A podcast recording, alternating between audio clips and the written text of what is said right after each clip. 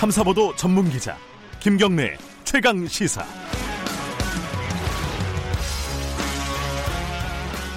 김경래 최강 시사 2부 시작하겠습니다. 2부에서는요. 20대 국회를 뭐 간단하게나마 좀 결산하는 시간 가져보겠습니다. 더불어민주당의 박용진 의원과 함께 20대 국회에서 20대 국회 생각하면 뭐 동물 국회 이런 것도 생각이 나고 탄핵도 물론 생각이 납니다. 마지막에 검찰 개혁 이런 부분들이 어떻게 진행이 되고 있는지 이 부분도 짚어봐야 되고 또 오늘 또 전문가시니까 이재용 부회장 최근에 중국 가가지고 기사가 굉장히 많이 났죠. 이건 또 왜 그런 건지 할 얘기가 너무 많은데 다 할 수 있을런지 모르겠습니다. 자, 박영진 의원 스튜디오에 나오셨습니다. 안녕하세요. 안녕하세요. 박용진입니다. 어, 서울에서 최고 득표율이에요? 박영진 의원께서? 감사할 따름입니다. 예. 축하드립니다. 감사합니다. 예. 어, 20대 국회 마무리가 며칠 안 남았죠, 지금. 뭐, 마지막에 사, 어떤 거 하고 계세요? 사실상 지금 저 15일 날 기준으로 방빼라고 네. 그래서 그러는 바람에 지금 뭐 저 의원회관 복도마다 짐이 막 한가득씩 쌓여 있는 모습들을 보면 아 정리 과정이구나 이런 음. 생각이고요. 내일 본회의가 예정돼 있는데요. 네. 내일 본회의를 아마 마지막 본회의가 될 것 같습니다. 음. 뭐가 좀 처리가 되나요? 본회의 때 합의가 됐나요? 예, 일단 뭐 그 그냥 자꾸 수정 정도를 하는 그 수준의 법안들도 법안들? 상당히 많이 네. 있을 거고요. 그리고 지금 국민들께서 관심 가지셔야 될 거는 어, 코로나 19과 관련된 법안들, 그러니까 음. 뭐 학교 보건법 개정안이라든지 뭐 출입국 관리와 관련된 법안이라든지 음. 이런 것들이 코로나 19로 인해서 아 맞다 이런 것들 좀 고쳐놔야 되겠다 했었던 법안들이 있거든요. 일부가 이제 내일 처리가 될 것 같고요. 네. 그리고 그 국회 국회의 국회의원회관 캐노피를 점거하고 있었던 형제복지원 사건과 네. 관련해서도요.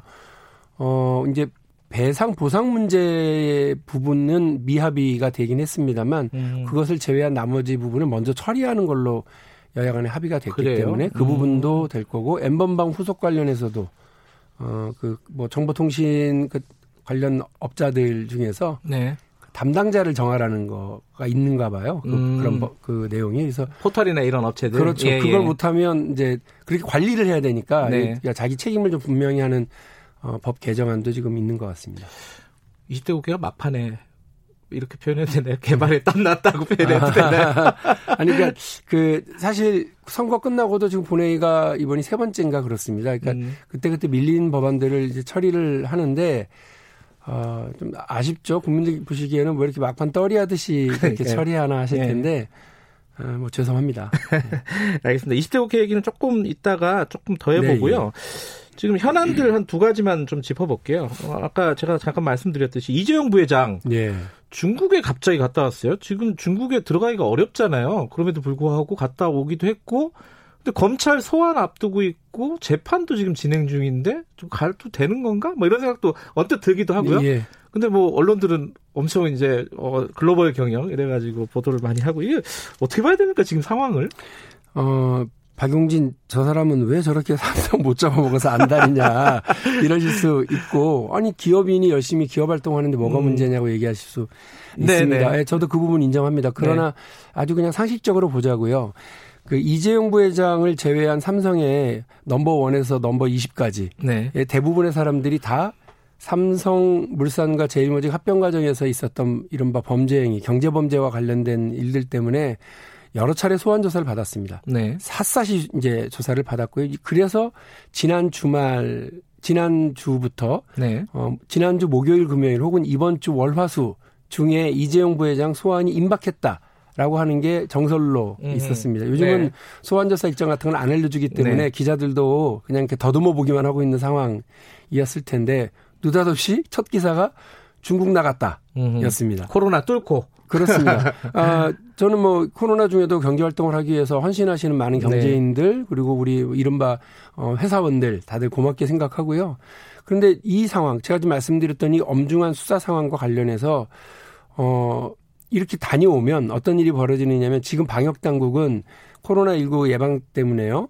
철저하게 2주간의 자가격리 그리고 음. 해외 해외 입국자들의 전체에 대한 검사를 진행하고 있습니다. 네. 2주 동안 이재용 부회장은 수사에 아. 올수 없는 것이 되겠죠. 자연스럽게. 현실적으로 그렇게 되는군요. 예.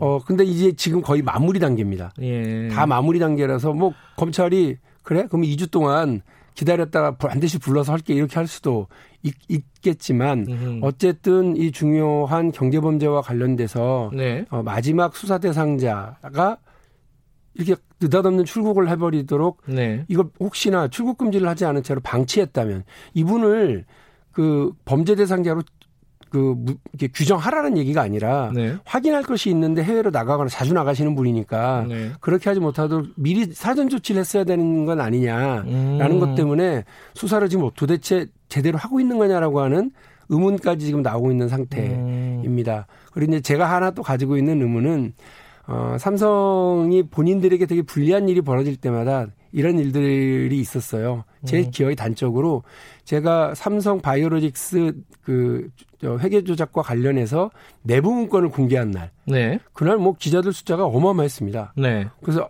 아, 이 드디어 저기 제 기억에 아마 안철수 전 대표가 민주당 탈당한다고 하던 날만큼이나 많은 기자들이 모여가지고 저한테 백브리핑을 받았는데 네. 기사는 안타깝게도 저 신문에는 딱 세 군데밖에 안 나갔습니다. 한국일보하고 그저 한겨레 경향 세 군데밖에 안 나갔어요. 어, 그래요? 나머지는 나머지 무슨 기사를 썼느냐? 예. 그 마이크로소프트 나델라를 만났다. 아. 그것도 어제 만난 게 아니라 그저께 그 며칠 전에 만났다. 이거를 그제사 뉴스를 풀어서 아, 홍보실에서 삼성에서요. 예, 예. 음. 그래서 아뭐 그 전날 바로 만났는지는 정확하게 기억 안 나는데 네. 예. 그래서 그 기사로 덮었더라고요. 그래서 아, 이게 박용진보다는 훨씬 뛰어난 홍보 능력을 가지신 분들이 맞구나 판단을 했었죠. 아, 물론 이제 중국에 가는 게뭐 중요한 일이 있을 수도 있겠지만은 네. 어, 그 반도체 공장 증설이나 이런 부분들이 지금 꼭 이재용 부회장이 가야 될 일인가는 뭐 솔직히 잘 모르겠어요. 원래 진행되고 있던 일인데. 삼성 자체적으로 판단해야 네. 될 일이긴 하죠. 네. 그러나 제가 지금 지적하고 싶은 건 뭐냐면 네. 어, 국민연금, 우리 국민의 노후자금에게 엄청난 피해를 줬습니다. 네. 그것이 뭐 몇천억에 이른다라고 하는 어, 보고서도 있었습니다. 네. 그리고 그 투자자들, 삼성물산 네. 투자자들에게도 피해를 준 것이 어, 됐습니다. 그리고 우리 시장 경제에 엄청난 혼란을 주었고 우리 경제와 지금 우리 국민들에게도 허탈감을 주고 있는 사건입니다. 작은 사건이 아니에요. 음. 이러면서 하나 더 보고 싶은 건 어, 삼성이라고 하는 그 훌륭한 회사가 그리고 삼성에서 근무하는 그 훌륭한 인재들이 왜 이재용 부회장의 이 개인적인 문제로 개인의 이득을 위해서 이, 이 모든 시간과 열정과 에너지를 투자해야 되는지를 묻고자 합니다. 네. 2014년 음, 삼성전자의 그, 그, 저, 전 세계 차원에서 경쟁사라고 할 수 있는 구글. 네. 구글은 어, 7천억이라고 하는 어마어마한 돈을 투자해가지고 어, 그 딥마인드라고 하는 회사를 네. 어, 매입을 합니다. 네. 어, 거기가 우리 다 알고 있는 것처럼 알파고라고 하는 AI의 AI, 예. 최첨단을 다 걸고 있는 회사입니다. 그 당시에는 걸음마 단계였습니다. 네. 근데 그 시점에 삼성은 이재용 부회장으로의 경영권 생계를 위해서 이 모든 삼성물산과 제일모직의 합병 과정 2015년 그리고 그 뒤에 벌어지는 모든 회계 조작 등등의 일 때문에 도대체 왜 이 그 수사 선상에서 하루도 벗어나지 못하고 재판 일정으로부터 하루도 벗어나지 못하는 이런 일들을 걸어야 되는지 이게 음. 과연 삼성전자와 삼성물산이라고 하는 훌륭한 회사의 잘못이냐 아닙니다. 음흠. 이재용이라고 하는 한 개인의 아, 욕심 때문인 거 아니냐. 네. 이재용과 삼성을 분리해서 볼때 네. 세계적 기업이고 우리 국민의 사랑을 받아야 되는 기업인 삼성 삼성의 존재 가치가 더 분명하게 보일 수 있다고 저는 생각합니다. 중국에 이번에 출장을 간 거를 그러니까 해외에 갈 수 있게 조치를 한 게 그러니까 해외에 갈수 있도록 만들어 준 게 검찰인지 법무부인지는 모르는 거죠. 이제 출국 관련해서는 법무부가 관리를 음. 하고 검찰은 요청을, 요청을 하는 거죠. 예. 네. 어, 그 사실관계는 모르는 거죠? 예, 좀 모릅니다. 그러니까 네. 그냥 뭐 그 상식을 가지고서 더듬어 볼 뿐입니다. 네. 뭔가 이상한 거 아닌가, 입에 부족한 게 됐나 이런 생각입니다. 근데 어찌 됐든 자 대국민 사과를 했습니다. 네. 어, 이재용 부회장이 사과를 하고 중국도 갔다 오고 이제 여러 가지 활동의 폭을 넓히는 듯한 모습을 보여주고 있어요. 근데 이게 이제 결국은 수사와 재판에 영향을 어느 정도 줄 것이냐. 재판, 수사 관련돼서는 약간 좀 지연되는 어떤 효과 부작용이 있을 것 같다라고 말씀하셨는데 재판에는 영향을 줄까요? 어떻게 예측하세요? 이거는 다들 지금 얼마 안 남았기 때문에 어, 관심이 많습니다. 이재용 부회장이 유죄냐 무죄냐 예 유죄입니다. 그건 뭐, 이미 예. 이미 확정이 났습니다. 대법원 판결을 통해서 확정이 났고요. 형량을 어떻게 할 건지만 결정해야 합니다. 근데 네. 50억이 넘어가는 횡령과 뇌물 사건이기 때문에 어 이, 아마 이게 형량이 정해져 있습니다. 뭐 그 일단 집행유예가 불가능한 형입니다. 그래서 네. 그 5년 이상으로 아마 제가 기억을 하는데 그러니까 살아야 됩니다. 네. 그런데 느닷없이 갑자기 재판부가 혹시 그 준법감시위원회라고 준법 그러니까 법 잘 지키겠다고 네. 하는 그 행동을 좀 보여주면 깎아줄 수도 있어요라고 하는 뉘앙스로 이미 그렇게 얘기를 했습니다. 네. 검찰이 발칵 뒤집혔습니다. 이런 재판이 어딨냐. 그래서 재판부랑 그 재판 못하겠다 해서 재판부 기피 신청도 내놓은 상태라서 지금 계속해서 재판이 지연되고 있습니다. 그런데 그 재판부가 가져오려고 했었던 준법감시위원회라고 하는 것은 미국의 연방법원에 있는 양형 기준인데요. 네. 미국 연방법원은 개인이 아니라 회사가 사전에 일을 저질르기 전에 그런 활동을 한 것이 있었으면 음. 재판에 감안을 합니다. 그러나 음. 지금 이 정준영 재판부의 그 부장판사는 무슨 말을 하시는 거냐면 사후에 일을 저지르고 난 뒤에 그 개인이 아니라 그 피해를 본 회사가 네. 준법감시위원회를 구성하니까 그러면 그 이재용 부회장한테 형을 감해줘야 되겠네. 이런 절차로 가겠다는 거니까 이게 말이 안 됩니다. 단적으로 삼성전자는요, 이 사건에서 피해자잖아요. 네. 돈을 횡령 당했으니까. 네. 그런데 돈을 횡령당한 삼성전자가 준법감시위원회를 구성했다는 이유만으로 돈을 횡령한 이재용이라고 하는 사람의 죄를 감해줘야 되는 이런 말도 되지 않는 논리 구조가 음. 어디 있느냐는 게 법조계의 논란 대상입니다.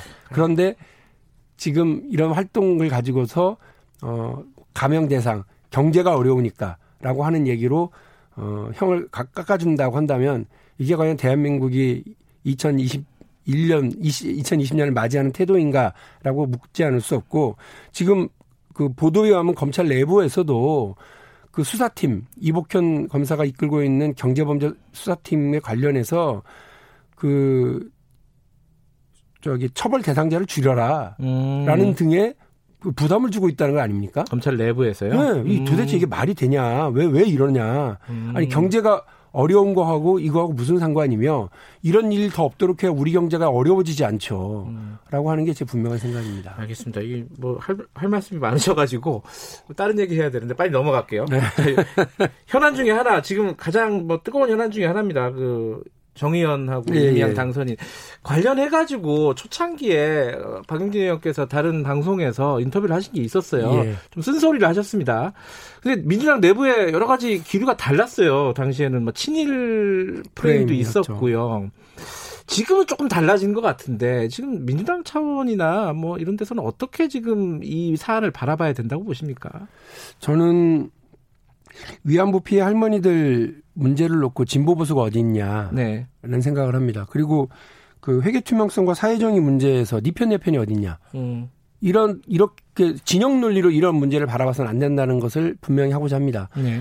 그래서 초기에 당 안에서도 어 윤미향 그 당선자를 놓고 네. 약간 이렇게 온정주의적인 태도를 보이는 게 있었어요. 네. 저는 거기에 별로 동의하지 않습니다. 그러니까 음. 어그 윤미향 당선인과 그리고 어 정의기억 연대가 해온 훌륭한 일은 훌륭한 일입니다. 네. 그러나 회계 투명성과 관련된 문제는 이거는 삼성도 한유총도 그러니까 유천연합회도 그리고 정의기억연대도 마찬가지입니다. 우리 국민들의 눈높이와 상식 선에서 맞아야 됩니다. 그렇지 음. 않고 여기는 내 편에 가까우니까 괜찮고 저기는 저쪽 편에 가까우니까 안 괜찮은 이런 태도를 보이면 국민들이 우리 정치를 신뢰하지 못해요. 그리고 우리 음. 더불어민주당을 신뢰하지 못하죠. 그래서 저는 이 부분은 좀 이렇게 명확하게 갈라야 된다고 하는 생각이고 말씀하신 것처럼 초기에는 뭐 온정적인 이런 태도들이 네. 당 안에 있었습니다만 지금은 쏟아져 나오는 여러 의혹들의 크기와 그 방향이 어 이게 지금 저 쉽게 문제를 다룰 수 있는 상황이 아니고 네. 어쨌든 당사자들이 이걸 해, 저기 해명을 분명히 하셔야 됩니다. 네. 그러니까 저도 무슨 일이 있었는지 전혀 모르고. 그렇죠. 우리 더불어민주당도 음. 자체 조사를 아무리 해도 그, 저, 상황에 다가갈 수 없거든요. 그냥 네. 보이는, 보도되고 있는, 혹은 제기되고 있는 이런 의혹들만 봐야 되기 때문에 본인 당사자들이 이 부분에 대해서 분명하게 해명을 해야 된다. 그렇게 하지 않고 어물어물 하거나 자꾸 해명이 뒤바뀌거나 그리고 이, 저, 감당할 수 없는 수준까지 일이 나오게 되면 더불어민주당 어제부로 이제 합당 신고가 된 거거든요. 네. 더불어민주당의 소속 의원이기 때문에 더불어민주당의 지도부가 어이저 책임 있는 태도를 뭐 보여주는 수밖에 없지 않겠냐 하는 생각입니다. 그러니까 지금 이제 일부에서는 어 그건 또 과한 비교다라고 하는 분들도 있지만 조국 사태 비슷하게 발전되는 거 아니냐 비화되는 거 아니냐 이런 어, 이렇게 보는 사람들도 있는데 그당 차원의 어떤 해결이라는 게 근데 어떻게 가능한 건지 이게 결국 검찰 수사를 할 것이고 그리고 단체 자체에서 해명을 할 것인데 이게 당에서 개입할 게 뭐가 있을까 어떻게 해야 될까 참 밖에서 보기에는 좀 난감한 상황일 것 같아요. 그렇죠. 방향이라고 하는 게 그런 것 아니겠습니까? 하나는 예. 그 적절하게 잘 해명하는 것이 하나가 있고요. 예. 이게 이제 법적인 문제로 비화돼서 가는 경우가 있습니다. 그래서 네. 어떤 경우에는 뭐 수사를 받아야 될 수도 있고 어떤 경우는 음. 재판을 받아야 될 수도 있고 심지어는 네. 그 윤미향 당선자라든지 정의혁 위원장 이건 억울하다 네. 하고 문제를 제기한 사람들을 소송을 걸어서 재판에 갈 수도 있는 일이라고 저는 봅니다. 네. 이 재판 법적인 논리의 문제와 정치적 영역에서의 국민적 상식을 받아들이는 문제는 좀 다른 문제지 음. 않습니까? 저희가 이미 우리 당선자 중에 한 분을 예, 당에서 제명 조치하도록 예. 한 바가 있고 네. 그분은 그냥 국회의원직은 유지하고는 있습니다만 네. 그러나 그럼에도 불구하고 정치적으로는 사실은 그분에게는 일종의 사망 신고가 내려진 거나 마찬가지라고 저는 네. 봅니다. 어, 그러니까 지금 더불어민주당이 그 제가 말씀드린 책임 있는 태도라고 하는 예. 건뭐 아직 뭐 아무것도 정해진 거 없고 예. 지도부가 결정할 문제입니다만 국민의 상식과 뭐 눈높이 제가 계속 강조하고 있는 그 부분을 어, 그 부분에서 팔아, 바라볼 수밖에 없고 법적인 영역과 정치적 영역은 다르기 때문에 어, 알겠습니다. 네. 그 책임 있는 태도 이걸 주문하신 건데 진상조사 그러면 진상조사가 필요한 거잖아요. 당 차원의 조사나 네, 필요하다고 확인, 보세요? 확인 과정이 있어야 된다고 봅니다. 아. 뭐 그러니까 안 그러면 억울한 억울한 의혹 제기에서 억울하게 네. 하는 경우도 없지 않아 있을 수 있기 때문에요. 네. 국회 얘기한다고 불러놓고 현안 얘기만 여쭤봤습니다. 아, 예. 이, 이, 죄송하네. 그래도 마지막에 저는 이거 두 가지는 꼭 여쭤봐야 됩니다. 하나, 20대 국회 때 가장 아쉬웠던 거, 뭐 법안이 될 수도 있고, 뭐 국회 여러 가지 시스템이 될 수도 있는데 박용진 의원이 가장 아쉽고 이거는 참 아. 안타까웠다. 어떤 게 있습니까?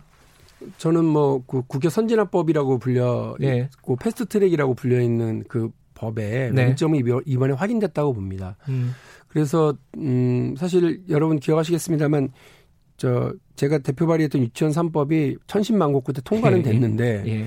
330일이라는 패스트트랙 기간을 끝내면 자동 상정이었습니다. 네. 그런데도 야당이 계속해서 반대하고 막으니까 299개의 법안이 올라가는데 297, 298, 299번으로 올라가는 황당한 경우가 있었던 거죠. 음. 그리고 나서 1년 4개월이 지나서 겨우 이 법안이 처리가 됐습니다. 저는 이렇게 돼서는 안 된다고 봅니다. 음. 숙려 기간 이라고 하는 기간이 330일이 끝나면 무조건 상정 그다음에 첫 번째로 올라가게 되는 것이 음. 맞다고 봅니다. 근데 그런 과정 전혀 없이 나중에 또 발목 잡으니까 또 지체돼 버리는 그래서 이거는 뭐 패스트 트랙도 아니고 국회가 합리화되는 국민이 원하는 법안을 처리하지도 못하는 음. 무기력한 국회를 다시 한번 보여줬다고도 들고 또 이 법안의 반대로 보면 국회 선진화법이 있어서 동물 국회가 사라진 줄 알았는데 그거 역시도 무기력화되어 있더라고요. 음흠. 그래서 국회 선진화법이 갖고 있는 어 일종의 그, 그 이게 혹시 만만디 법안은 아니냐 막 계속해서 시간을 한정 없이 늘리는 건 예. 아니냐라고 하는 부분을 보면서 국민들도 답답해 하셨을 거고 예. 법이 가지고 있는 한계 예. 분명히 졌다고 봅니다. 개정이 필요하다고 봅니다. 20대 국회에서 그럼 가장 시급한 게 그거겠네요. 지금 말씀하신 시스템. 국회 운영과 관련해서 여야가 네. 좀 이렇게 서로 이거 문제다라고 생각하는 부분들이 있습니다. 국회 음. 선진화법이 일단 그렇습니다. 네. 그리고 법사위 논란이 지금 있잖아요. 예, 심사 네. 체계. 예. 체계 작구 심사에 예. 대한 권한이 있는데 이 권한을 가지고 계속해서 한정없이 법을 붙잡기도 하고 네. 어, 야당이 아무것도 처리 못하도록 해서 법사위가 상임위 우리 우리 전체 상원이냐 네. 국회 상원이냐 이렇게 하는 얘기들이 있는데 고국과 관련해서 좀 논의를 하려고 그러니까 지금 미래통합당이 여당일 때 본인들이 똑같이 했던 말을 지금 더불어민주당이 하는 거거든요. 예. 그랬더니 왜 손을 대려고 그러냐면서 예. 서로 의견이 또 충돌하고 있어요. 음. 합리적으로 잘 해결될 수 있기를 기대하겠습니다. 21대 국회에서는 뭐 20대 국회는 사실 여러 가지 것들이 있었지만 유치원 3법이 제일 기억에 남는 분들도 꽤 있을 겁니다. 네. 21대 국회에서 박용진 의원께서는 어떤 거에 주력하실 겁니까? 좀 궁금합니다, 이 부분은. 저는 음. 삼성의 이재용 부회장을 보는 눈과 네. 그리고 한유총을 바라보는 눈과 다 똑같습니다. 그러니까 네. 아까 말씀드린 것처럼 어, 이걸 이거는 어떻게 보면 다 회계 투명성과 연결되어 있는 네. 거고요. 소득이 있으면 세금 내자. 음. 그리고 세금 갖다 썼으면 어, 감사 받자. 네. 감사 상황 이상 있으면 책임지자. 음. 이 게 제 우리 사회를 바라보고 있는 가장 공정의 기본입니다. 지금도 그렇게 돼 있는 거 아니에요? 안 그렇죠. 안 그래요? 그러니까 안 그런 군대가 너무 많으니까 아. 어, 계속해서 제도가 제도 보완되고 어, 처벌되는 사람이 생기고 이렇게 되는 거고요. 네. 그 저는 적어도 대한민국이 어 해방되고 정부 수립하고 나서 정말 바쁘게 바쁘게 살아왔고 우리 국민들이 예. 잘 살아왔다고 생각합니다. 그러나 그 사이에 약간 미진했던 부분들이 있고 그때그때 고쳐서 지금 가면 됩니다. 예. 그래서 저는 21대 국회에서도 어, 불공정, 불평등, 비민주, 음.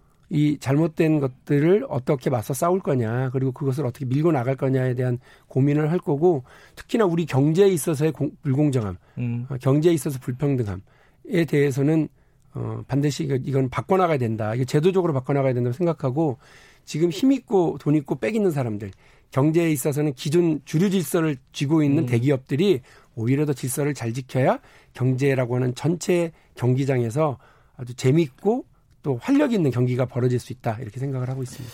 어, 경제 불평등 불공정을 어, 제도적으로 개혁을 하겠다. 좀 구체적으로 말씀을 듣고 싶은데 그건 다음 시간에.